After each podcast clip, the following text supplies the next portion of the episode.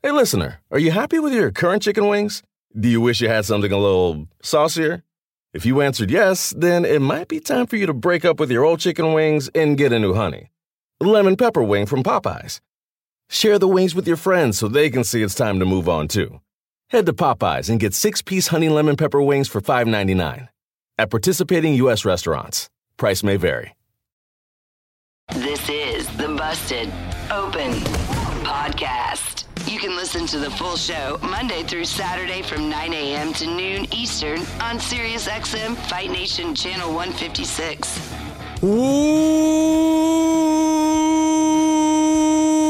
Welcome to the Busted Open Podcast. This is Dave LaGreca.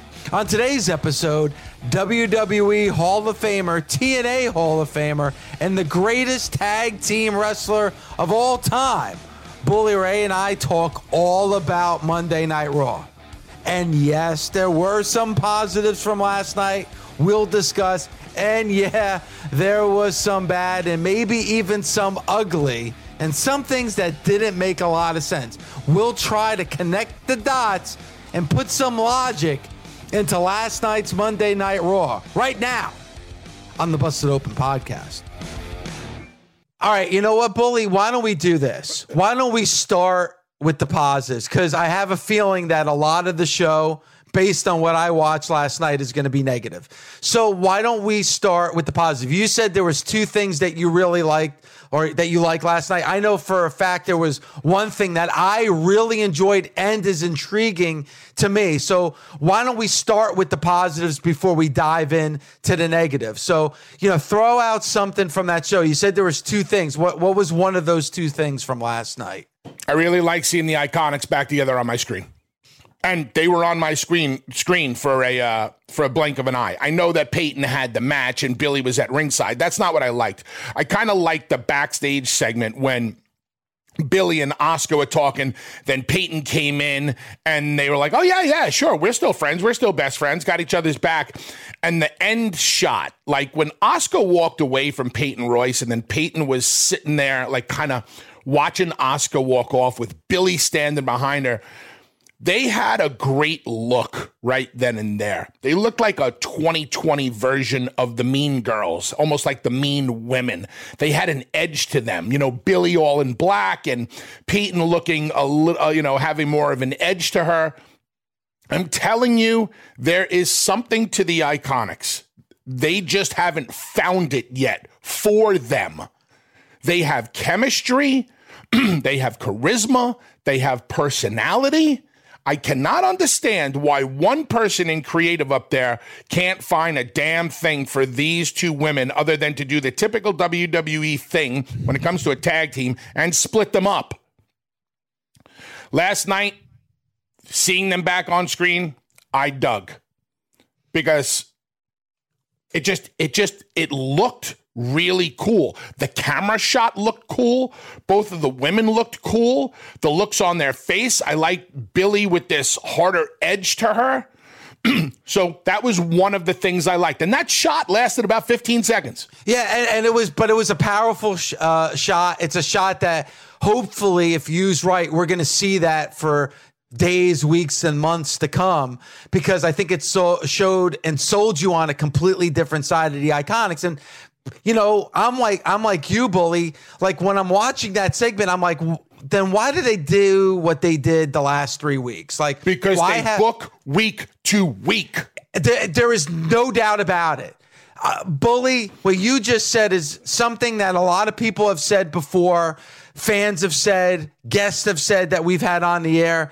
But watching last night's show, there is no doubt in my mind that what you just said is the honest and complete truth. There is no way that you can sell me that Monday Night Raw has any long range plans at all. Now, I'm saying Monday Night Raw because I think SmackDown and NXT are different. And there's a lot of proof why they do have long range thinking. But when it comes specifically to Monday Night Raw, Bully, I think you're a thousand percent right.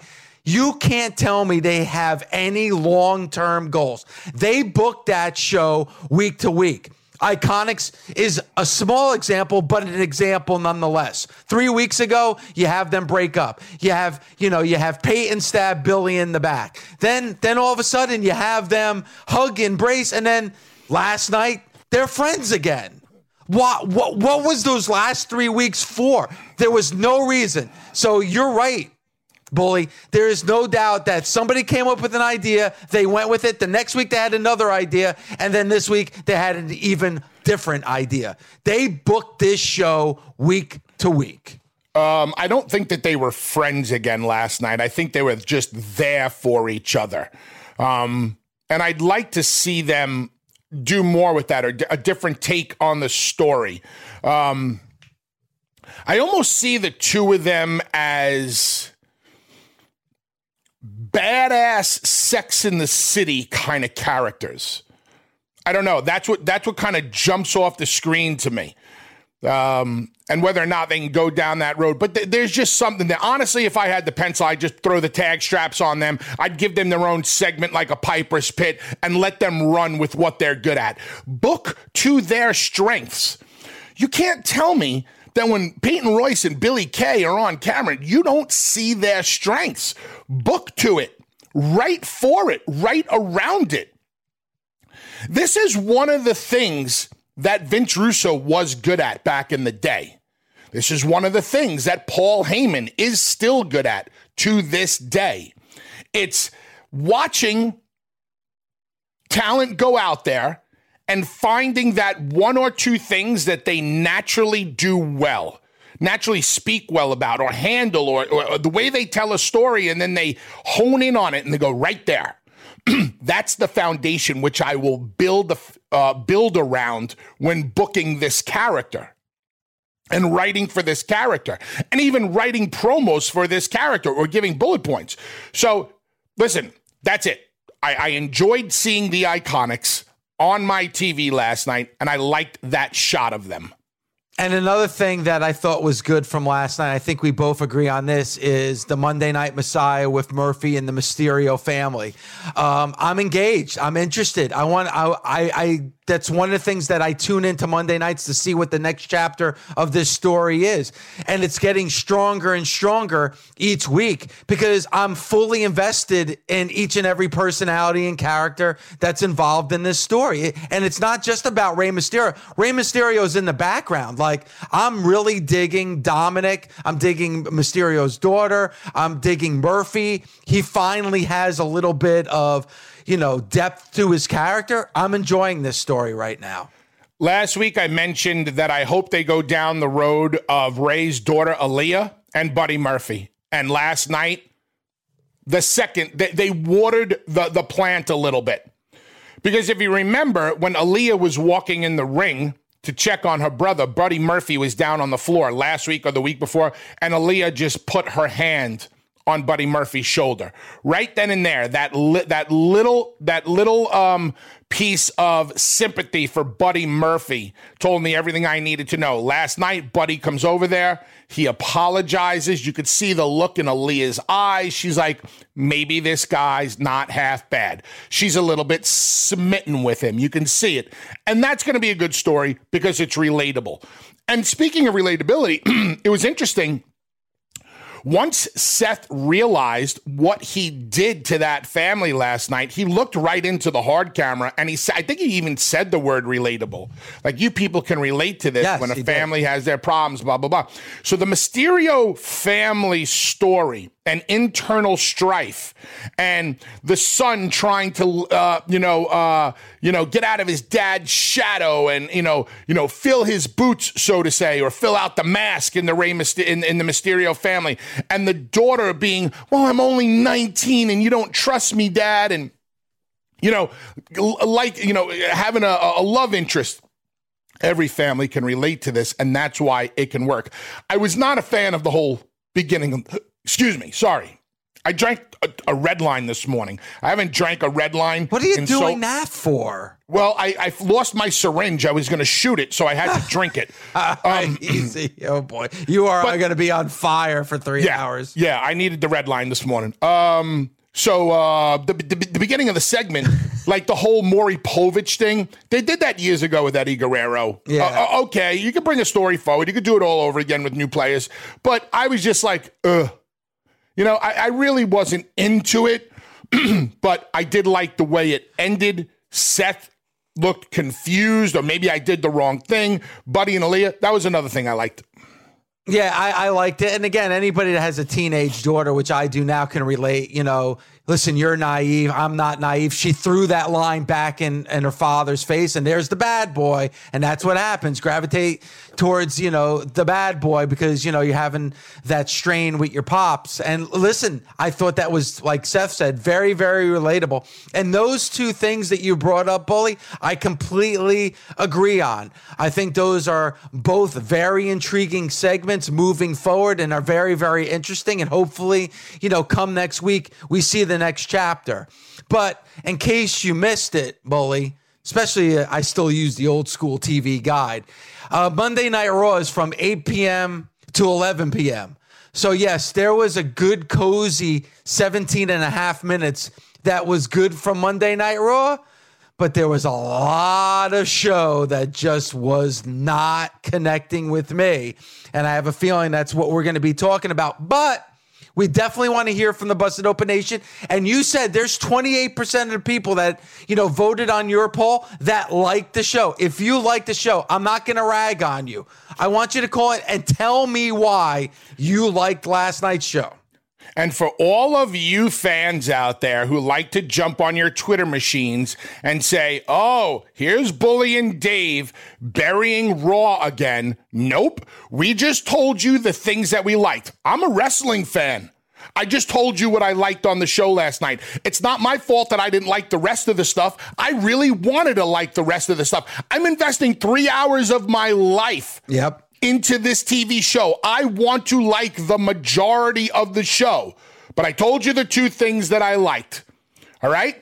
Hey everyone, this is Kirk Morrison. This is Greg McElroy. And this is Nate Burleson. With the 2020 NFL season finally upon us, we're excited to announce three new NFL podcasts from SiriusXM. On Total Coverage, we'll explore the hows and the whys behind the week's biggest results. On Inside the Pocket, we will go under the helmet for all the quarterbacks in the NFL. And on 17 weeks, Jamal Adams, Emmanuel Sanders, and Eric Ebron will discuss the latest NFL stories straight from the locker room. New episodes of all three podcasts will be available every week on the SiriusXM app and wherever you get your podcasts. To start off Monday Night Raw, they make the announcement that Retribution has officially become a part of the WWE. As a matter of fact, uh, they they describe them as vandals. Retribution, you know, vandals have officially become a part of the WWE and have signed contracts. So they are are now contracted employees with the. WWE.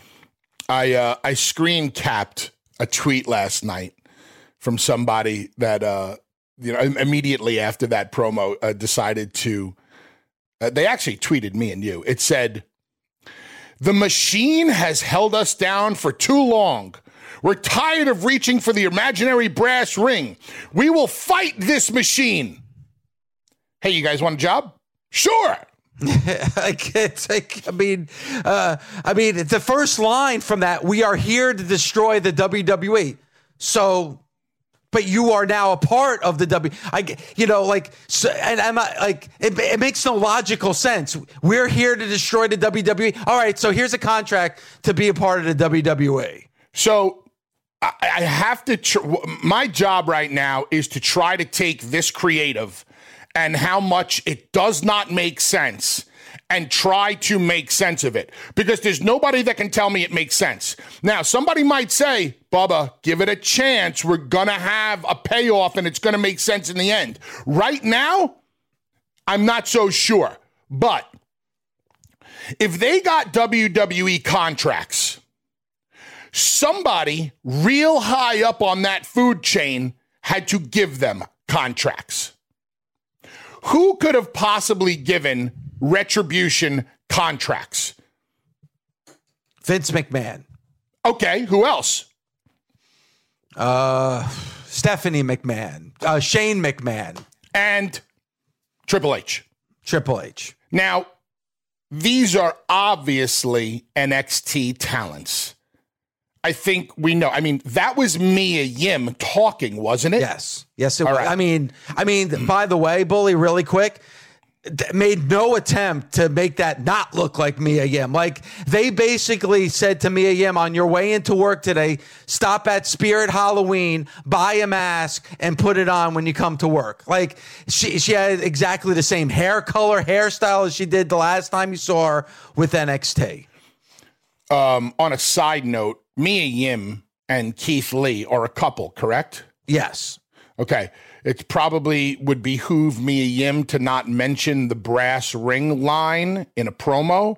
Look at what happened when Miro said it. And as Sam would say, poor Lana. Ah, poor Lana. Twice now through the table. So Mia, don't talk about the brass ring. They're going to take it out on Keith Lee. Anyway, um, obviously somebody gave these talents contracts. Now, whether they meant raw contracts or not, that's a gray area. Maybe they'll say, well, yeah, they had NXT contracts, but they didn't have raw contracts, whatever. So we gave a bunch of people who trying to destroy us contracts. Sorry, I don't see how that makes sense. I think the WWE only has one card left to play in this story. And I equate it to po- playing poker. If you're all in on a hand and you're and you need one card and you haven't got it, it wasn't dealt to you, you didn't get the card on the flop, you didn't get it on the turn, but you're waiting for it on the river or the river in the turn. You're waiting for that last card to come up. I think the WWE's only got one card left. And that card is a giant reveal as the leader. Who's the leader of Retribution and why? Unless that is really, real makes a lot of sense and blows us away, I don't see how this is salvageable. They're just a bunch of disgruntled people, disgruntled wrestlers that we know who they are, dressed up, uh, holding the tag rope, abiding by rules. It's Uh, we know they're wrestlers. They're hitting double team moves. Hey, not that the one kid doesn't look phenomenal. Uh, the kid that used to be the ring, uh, the announcer, uh, the big black kid. oh, um, D, uh, uh, Dio Maddin. Dio looks impressive, but that's about all I have on that. You know, enough of these factions have been done the right way where you can just have, you can rip off the story, just blatantly rip off the story and it'll work. I'm going to give you, I'm going to give you an example here. And I'm not calling this guy out in any way, shape, or form. I'm, I'm giving him credit for being smart. Do you remember when MJF gave Cody the 10 lashes? Yes. Okay. They took Bully and Flip and Sandman and Dreamer and they molded those two stories together. And instead of using a Singapore cane, they used uh, they used a a, uh, a belt. Did the did the MJF Cody 10 lashes angle segment story work? Yes or no? Yes. Yes, it did. because they blatantly ripped off what they saw from 20 years ago and from two years ago done, and they made it their own, and it worked. The WWE should have completely ripped off another faction angle. I'll, I'll just use the aces and eights because it's easy. And I'm not talking about the bully character. I'm talking about the story to the buildup. I'm talking about every other character except bully. The story to the buildup, the way the reveals happened, the way the guys were protected on the build. To me, I mean, Dave, I'll ask you, is there anything about this that you're into? Is there, i- i- if you had a gun to your head and somebody said, tell me something that you like about retribution or you're getting popped, what would you tell I'm. I'm going to wind up getting popped because the person would go so impatient of me uh, rambling, trying to think of something that's salvageable here that I'm going to have a bullet in my head. And it sounds terrible to say because you brought up aces and eights, but aces and eights made sense. They also, there was a lot of people with questions and you were able to clean that up as well to make that and connect the dots and make that a make that logical. Plus, those people were wrestlers that were within TNA. Those were contractual already contractual employees within TNA. Now, listen, you could make maybe make the same claim here because obviously these are all NXT. But it's uh, here's where it makes no sense. If Dio Maddin came out and they said that's Dio Maddin, man, there's a story there, bully.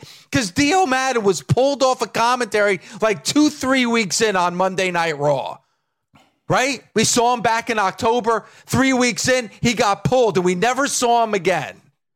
So you know what? If Dio Maddin, you know, last night pulled off that mask and is like, I'm Dio Maddin. I was promised all this. I was promised the brass rings. And you know what? They stabbed me in the back. They didn't even give me a chance. F you. I'm you know what? I'm into that. That makes sense. But that's obviously Dio Maddin in the ring, and they're making no reference to Dio Maddin at all. That's obviously Mia Yim in the ring, and they're making no references to Mia Yim. That was Mercedes Martinez, who was in the main event on NXT three weeks ago. That's obviously her, and they're making no reference to her at all, which makes me think, Bully, that these are not related. And if they are, that still makes no sense because if it's connected to NXT, Mia Yim is going out with Keith Lee, and that's not just something that's off of TV. They showed that on TV in the package from NXT Takeover. Mercedes Martinez is in the main event. Dominik Dijakovic was in the main event multiple times on NXT. So it makes no sense. Nothing here, nothing here, bully, makes any logical sense. So let's try to make sense of it. Let's assume we're not seeing something. Maybe we're stupid. Maybe we're dumb. Maybe Okay. something makes sense. All right. A lot You- of you know- people are a lot of people are saying that Keith Lee is going to be the leader of Retribution. Does that make sense? Zero, zero, zero fucking sense. How do I know? The guy's been pushed to the moon since he walked into Monday Night Raw. Guy's main event at a pay per view. He had a stare down with Brock Lesnar at the Royal Rumble. I mean, facing Randy Orton multiple times. He's been in the main event segment on Monday Night Raw. The guy's been here for a cup of coffee. So, no, bully, that makes no logical sense. How come not even one time? We've bitched about this before, but I'm going to bitch about it again this morning. How come not once last night with all of the scuffles that that uh, Retribution got into last night? They got into it with the Hurt Business early on, then they got into it with the Hurt Business later on in the show, and then at the end, the Cavalry came out led by Drew McIntyre and a huge scuffle to go off the air. How come not one person has tried to take one mask off of one Retribution person? Never, never, never has hasn't happened. Hasn't happened yet. Not even one. not even an attempt. attempt? Not not not one. Not one. Not one. I'm sorry, but that point right there, there's where you lose me. Because as I said last week, it just show me some intent. Just show me one retribution guy. Let's just say the cavalry would have come out last night, right? And they were to isolate one of the retribution guys or gals. And they had them down on their knees and they were holding both of their arms out at their side like the like the dreamer pose. And Drew McIntyre was about to take the hood or the mask off of one of the retribution guys and you got the you got the announcers oh my god we're going to see who one of the retribution is. Drew McIntyre is going to take the mask off. And then just before Drew does it wham Drew gets knocked from knocked for, knocked out from the back at least you're showing me intent that they're trying to figure out who these people are. If not, that is a storyline point that you are just basically saying F you to, and that is where fans' intelligence becomes insulted. Bully, I grew up watching Scooby Doo. What was the first thing that they would do when they finally captured the bad guy? They would pull off the mask. Mr. Guthers. A, a, a- a dog and a stoner are smarter than anybody on the WWE roster. Ah, that was a good one you popped. It's un- it's unbelievable. Oh, and by the way, the biggest baby faces on Monday Night Raw.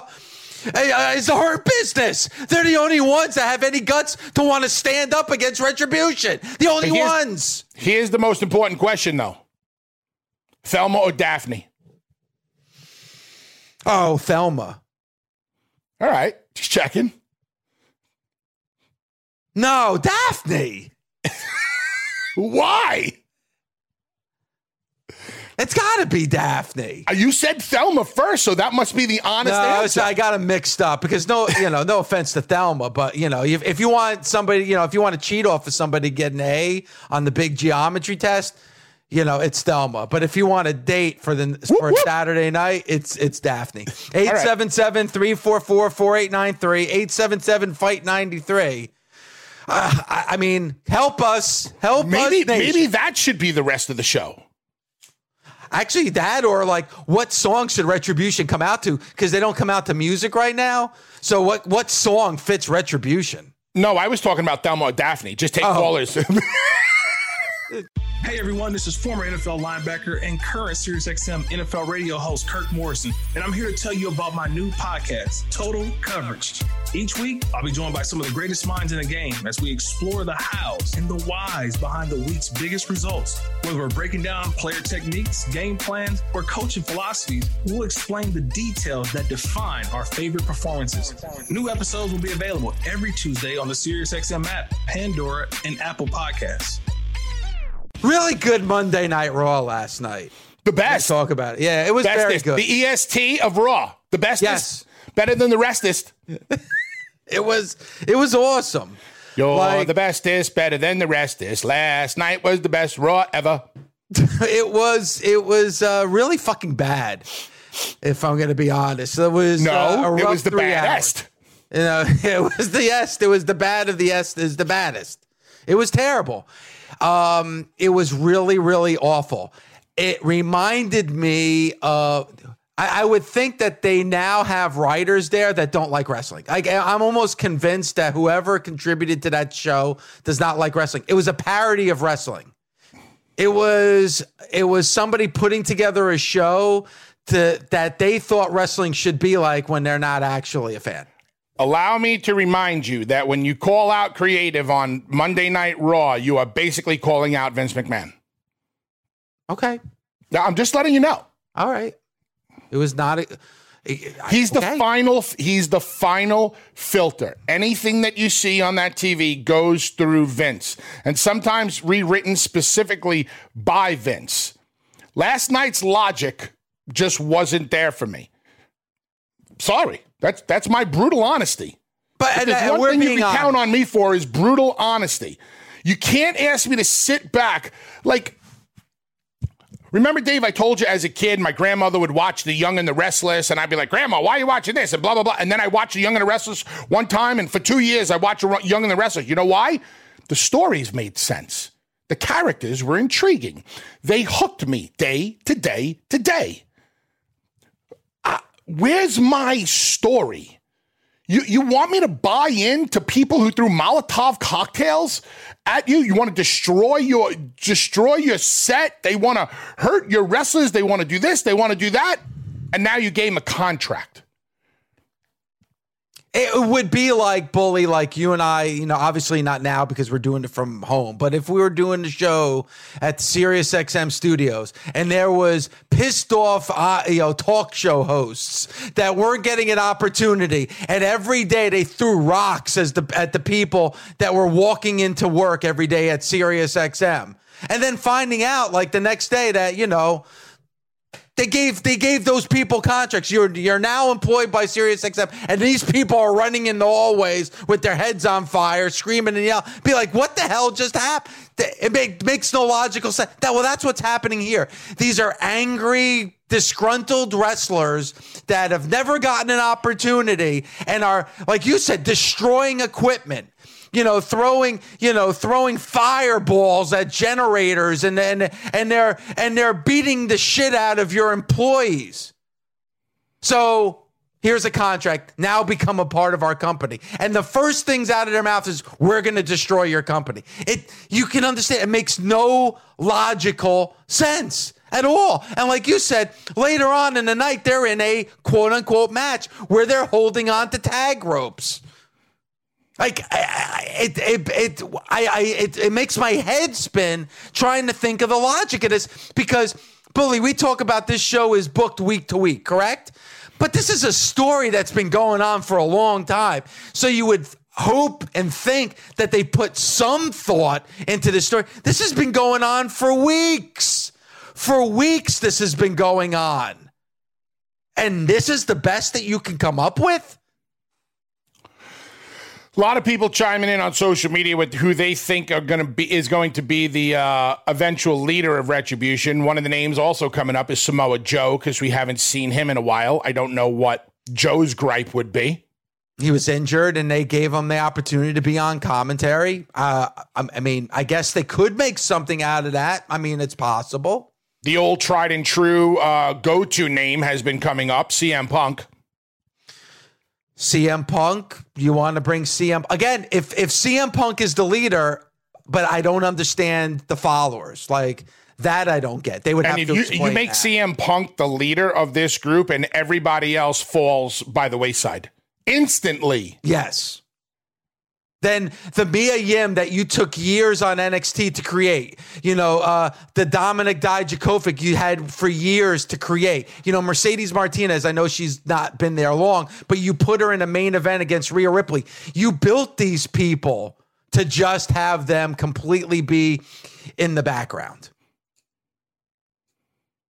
Doesn't make a lot of sense to me. It doesn't. It it really doesn't make a lot of sense. And again, the names itself. I mean, you got Mace, you got T Bar, and you got Slapdick. Let's see what the Busted Open Nation feels about Retribution. Let's go right to it. Let's go to somebody who actually did like Raw. Let's go out to Dylan in Iowa. All right, Dylan, man, the floor is yours. What did you like about Raw last night?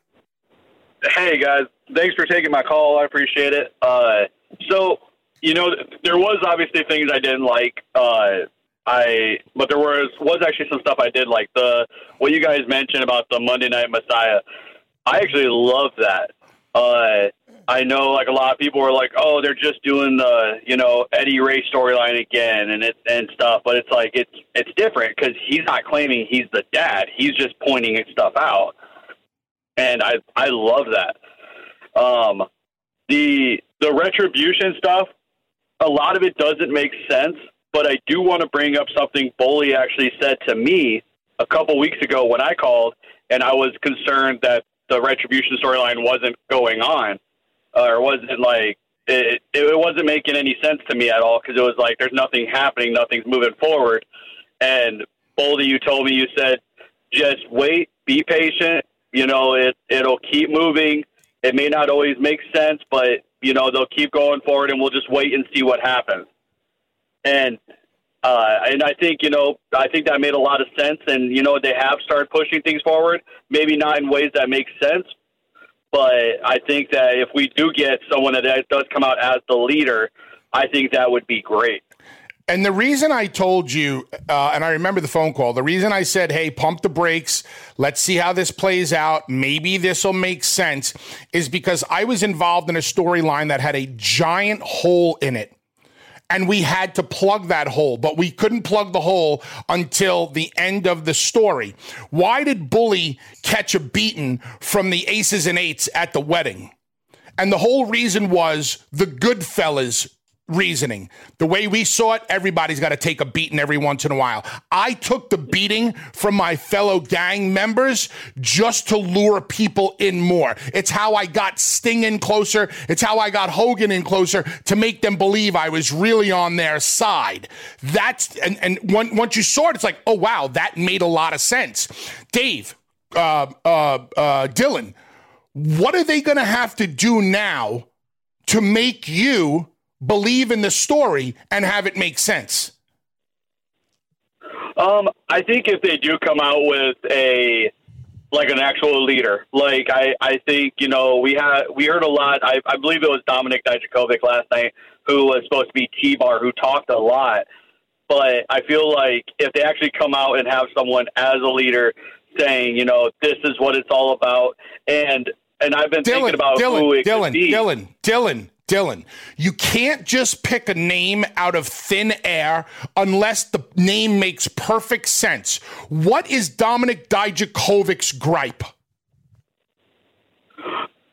I think his only gripe I could think of was the fact that he has been in, you know, a lot of main event matches, as you talked about before, against, you know, like Keith Lee and stuff like that. But he's never been able to to get that title, and it could be a thing of him thinking, I'm just being held back. It's like essentially not, I don't want to put the blame on myself because I keep losing. I'm putting the blame on management for not allowing me to get there. All right, let me let me ask you this. Let me and this is this may sound like an insane question, but let me ask it and I and I want an honest answer from from you Dylan and from you Bully as well. Are these wrestlers that we're seeing as part of Retribution are they going to be unveiled as who they are? Like, is this real? Is this going to be Mia Yim and Dominik Dijakovic and and Dio Maddin? Are are are, are Mercedes Martinez? Are they going to be unveiled as such, or is this retribution group just going to go on with T Bar, Mason, Slapdick? Or are they actually going to be unveiled as these former NXT superstars? Because judging from what I've heard and seen last night, not once did I hear Jerry Lawler or, you know, or Braxton or anybody say, well, you know, Slapdick looks like so and so and T Bar looks like so and so and Mace looks like so and so. I didn't hear that. So are they actually going to be unveiled as their true who they were with NXT? You know, Dave, here's a very interesting tweet that just came in also. And I'm trying to read as many as possible as the show's going on because I think the tweets are as important as the phone calls. Uh, this guy, Mr. Jones, uh, chimes in and he goes, I really feel like there is more to what we saw last night. A swerve, a misdirection. And these guys are not the real leaders of retribution. Vince McMahon and the crew are not this bad at their job. And right. I, I want to be on board with Mr. Jones here in that tweet.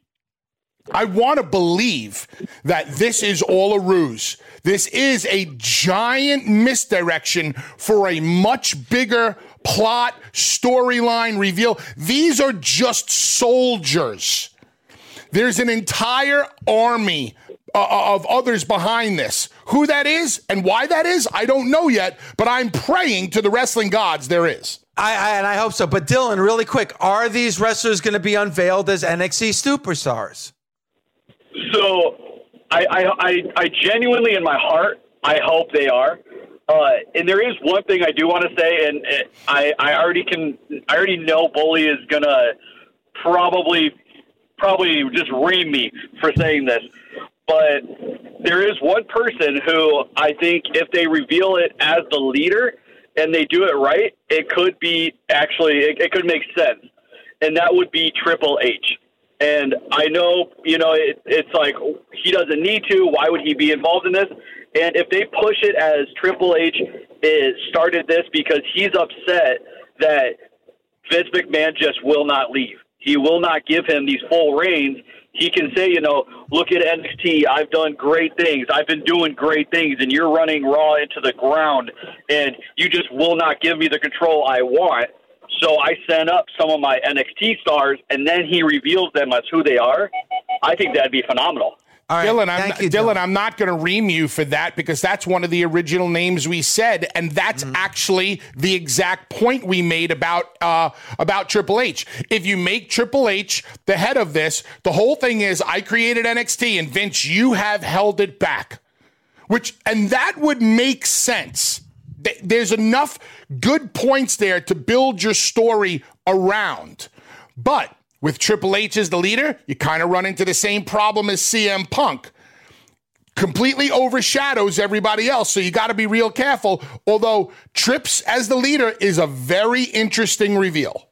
Hey, everybody, this is Fran Fraschilla, host of the podcast World of Basketball. The game of basketball has truly become a global game. Markovic fires it into Mickey, and somehow it goes in. Each week, I talk with the players, coaches, and executives who have led the way in growing the game of basketball around the world. Real Madrid have stolen victory victory from the jaws of defeat. Episodes are available every Thursday on the SiriusXM app, Pandora, and Apple Podcasts. One thing that we didn't really get a lot into was Drew McIntyre and Randy Orton. Drew McIntyre, uh, we saw him comes to save the day. You know, of course, they hit his music. And then Randy Orton with the RKO, and they're setting up towards that championship match, the ambulance match for the WWE Championship on Sunday at Clash of Champions. So, you know, at least at the end of the day on Sunday, Bully, we're getting Drew McIntyre and Randy Orton in the ring. And a nice promo also from Randy Orton last night. Uh, I did. I mean, his promo was good, but to me, Randy's promo last night was, you know, it, it wasn't the same stuff that I was getting from Randy with Edge or the stuff that he was doing with Rick. I thought it was a good promo. He he said he said what he needed to say well. He delivered his lines, but I didn't really feel like there was any real bottom end there. I felt it was uh, more of a, a, typical Randy Orton promo that we had seen from a year or two ago. Uh, I've been very high on Randy, uh, as you know, for a long, long time. Still am. I just unless that it was a good promo. That that's I, it wasn't great. It wasn't off the charts. It was a good promo. And then we have uh, Drew McIntyre right now with that jaw. And obviously, he's got problems with that jaw leading into that match that's taking place on Sunday. So, is there any chance that we see a new champion coming out of Clash of Champions on Sunday? You know, if you if you take a look at Drew, he was snake bit um, his championship was snake bit by the coronavirus, winning the championship at WrestleMania from Brock Lesnar uh, in front of no people. I think the best thing to do with Drew right now is take the championship off of him, shatter his jaw, put him in the ambulance, and not bring him back until we bring people back. And then give him his run that he had earned and deserved and they wanted him to have. Putting him in an ambulance lets allows Randy to win without pinning Drew. Your out. He wins the ambulance match. They drive away, shattered jaw. He's got to have his jaw wired shut or whatever the storyline is, and we don't see him for a while. And I think when when people are eventually allowed back in, hopefully sooner than later in drips and drabs, we're seeing it with AEW, especially if WWE is going to look into any outdoor venues, uh, much like AEW is looking at with Daily's Place. Yeah, because I think Bully. Uh, correct me if I'm wrong, but I think they have uh, the arena that they're renting out right now until the end of October. So if that's true, then maybe they do try to to find a venue that they could have at least a little bit of a pocket of fans.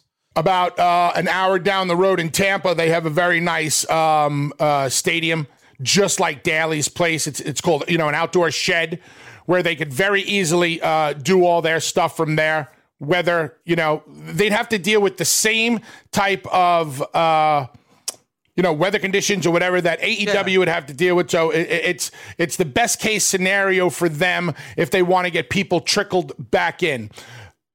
Put you on the shelf for a little while. Hold steady, hold the course and then bring him back when there people's there. Randy, good heel champion, can work with anybody, can do anything, and you know maybe heat Keith Lee up to to chase Randy a little bit, gets him out of the match without Drew having to be pinned.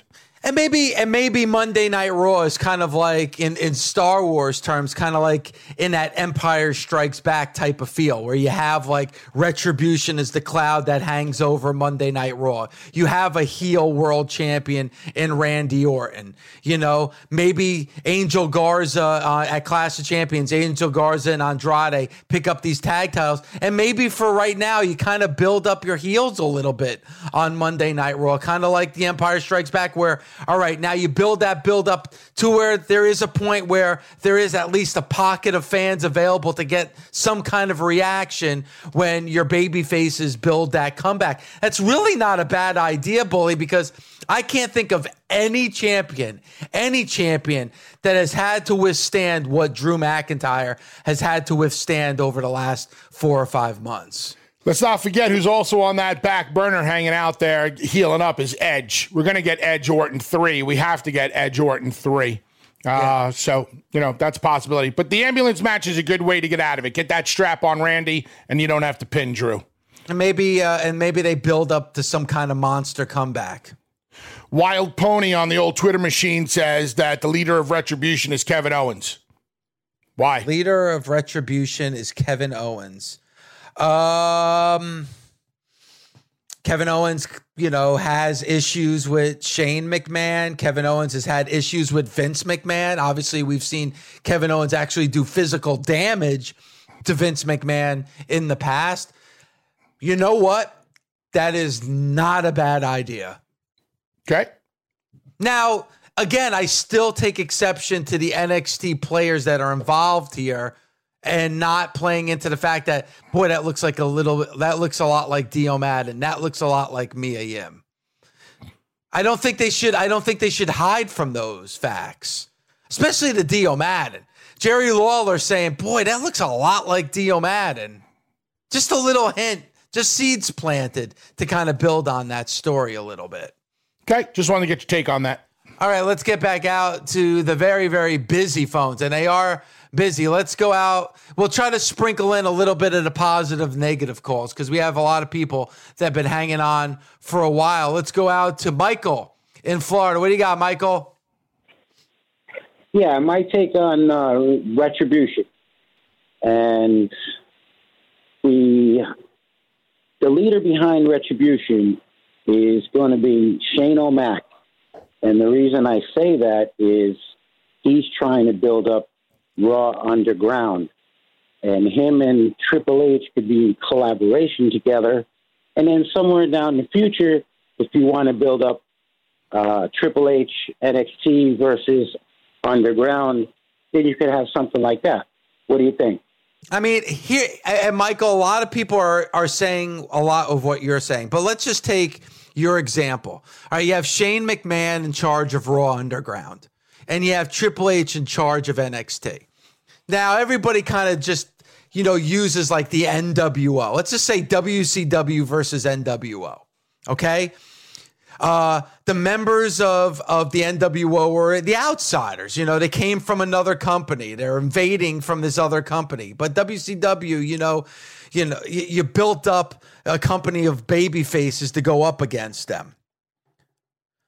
When you look at Retribution, Bully, and let's just say it's uh, a, you know it's NXT and Raw Underground.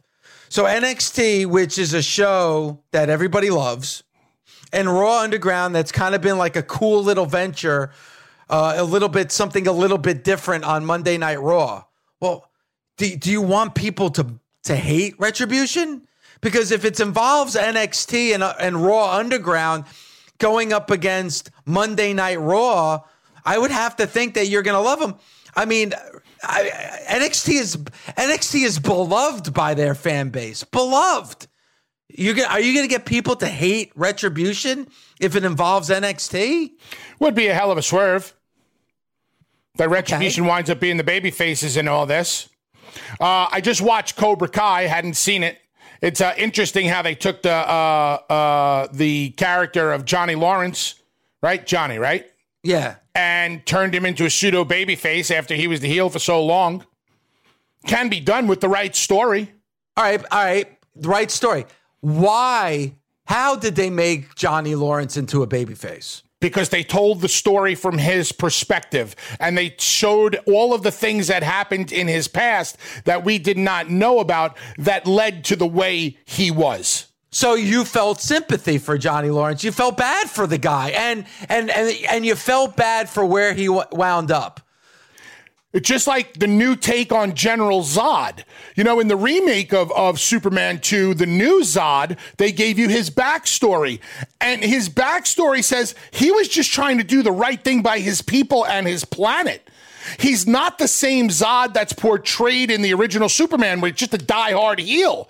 You actually were like, oh, wow, this Zod has a point. This Zod makes sense.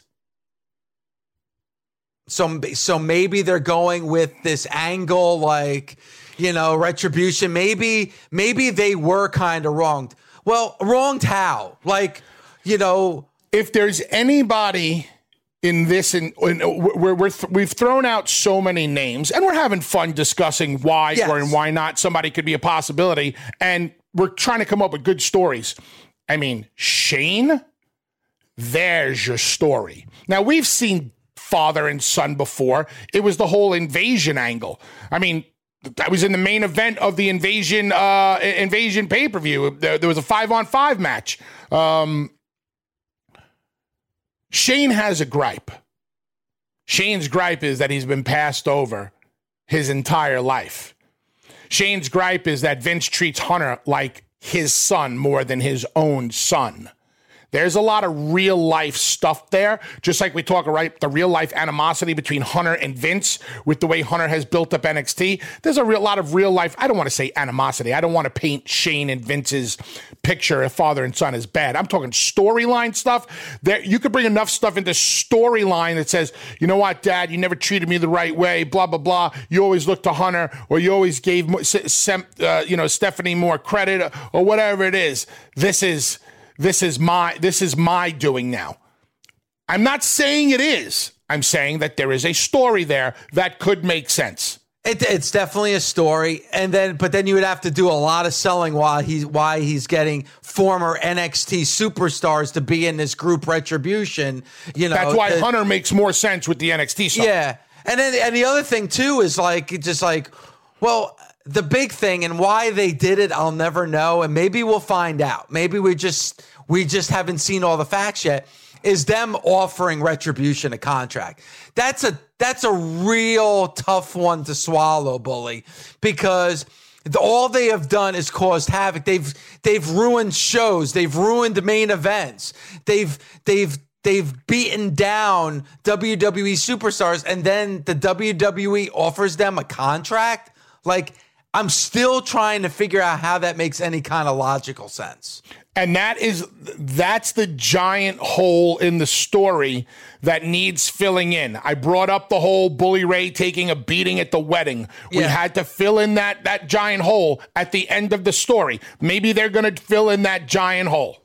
The, the only reason I can think of right now that makes sense that doesn't make sense, but why the WWE did it is so they can put retribution in matches. Like the that's the only reason like like all right we we all right we have to put hey Vince McMahon saying to you, like all right we have retribution on the show every week but they're not involved in any matches. How do we get them involved in matches? Well we're going to have to sign all right sign them sign them let's tell everybody we signed them to a contract so that we can put them in matches Retribution is the type of storyline and group that you have to know the absolute end result first and then book it backwards. Yes. It, it, it, it has to be done that way. You can't fig- you can't do it week to week because we're getting week to week right now, and unfortunately, we're talking about it in the worst sense where it doesn't make sense. At least it doesn't make sense right now, and it's not these things that don't make sense right now that we're like, well, let's give it some time. How come nobody's tried to un- uh, unmask anybody? That makes no sense. You yeah. can't give that time. You've had enough time. How come nobody's saying that looks like Mia? That looks like uh, Dijakovic. That looks like uh, Mercedes. How come nobody says that? That's stuff that happens in the here and the now. And, and this is why it's not just here's the problem with Raw. It's not just a retribution story. I mean, you have, you know, Dabba-Kato going up against Braun Strowman. You build it up the entire show. You're building it up, but then before the match, you have Kevin Owens slap him in the face. And then you build up the match to where you get the fight at the Raw Underground in the last 90 seconds and Braun Strowman wins. Like, that doesn't make any logical sense. Zelina Vega being in a championship match, being signed to a championship match without even winning a match on Monday Night Raw. That doesn't make any logical sense. Like taking the iconics, having them break up, having one turn on the other, where two weeks they're friends again. That doesn't make any logical sense.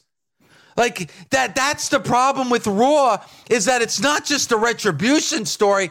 It's almost 90% of the of the stories on your show make no logical sense. Dabba-Kato was completely emasculated the minute he didn't retaliate on Kevin Owens.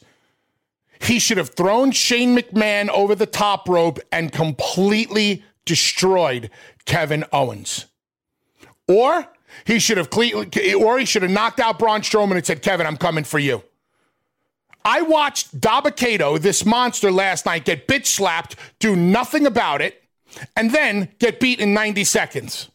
So Dabba-Kato in the world of the WWE and Monday Night Raw is in a WWE ring on national TV in front of a live audience, and he gets slapped in the face by Kevin Owens, which is like, and Kevin Owens is like half the size of Dabba.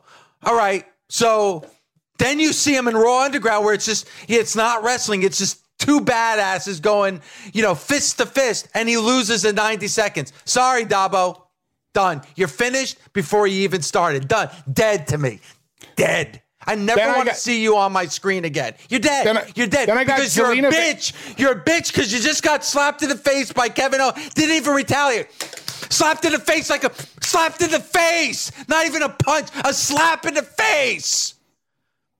You got humiliated, humiliated on TV. And then you got your ass kicked by Braun Strowman. Asshole, you're done. Bye. See ya. You're finished. Over. Never want to see you again. The next time you're on my TV, I'm switching the channel. You're fucking dead to me. Dead. Thanks for coming, asshole. Here's a here's a cup of ditty stew. Bye. Fuck nut. You're over. Done. Bye. Bye. Bye bye. Bye. Bon voyage! Bon, bon voyage. Don't forget to write. S- Farewell. Take care, brush your hair. Farewell. Farewell. And that's that. Thanks for listening. Catch us Monday through Saturday on Busted Open from 9 a.m. to noon Eastern on SiriusXM, Fight Nation Channel 156. The Busted Open Podcast. The longest field goal ever attempted is 76 yards. The longest field goal ever missed? Also 76 yards. Why bring this up? Because knowing your limits matters, both when you're kicking a field goal and when you gamble. Betting more than you're comfortable with is like trying a 70 yard field goal. It probably won't go well. So set a limit when you gamble and stick to it. Want more helpful tips like this? Go to keepitfunohio.com for games, quizzes, and lots of ways to keep your gambling from getting out of hand.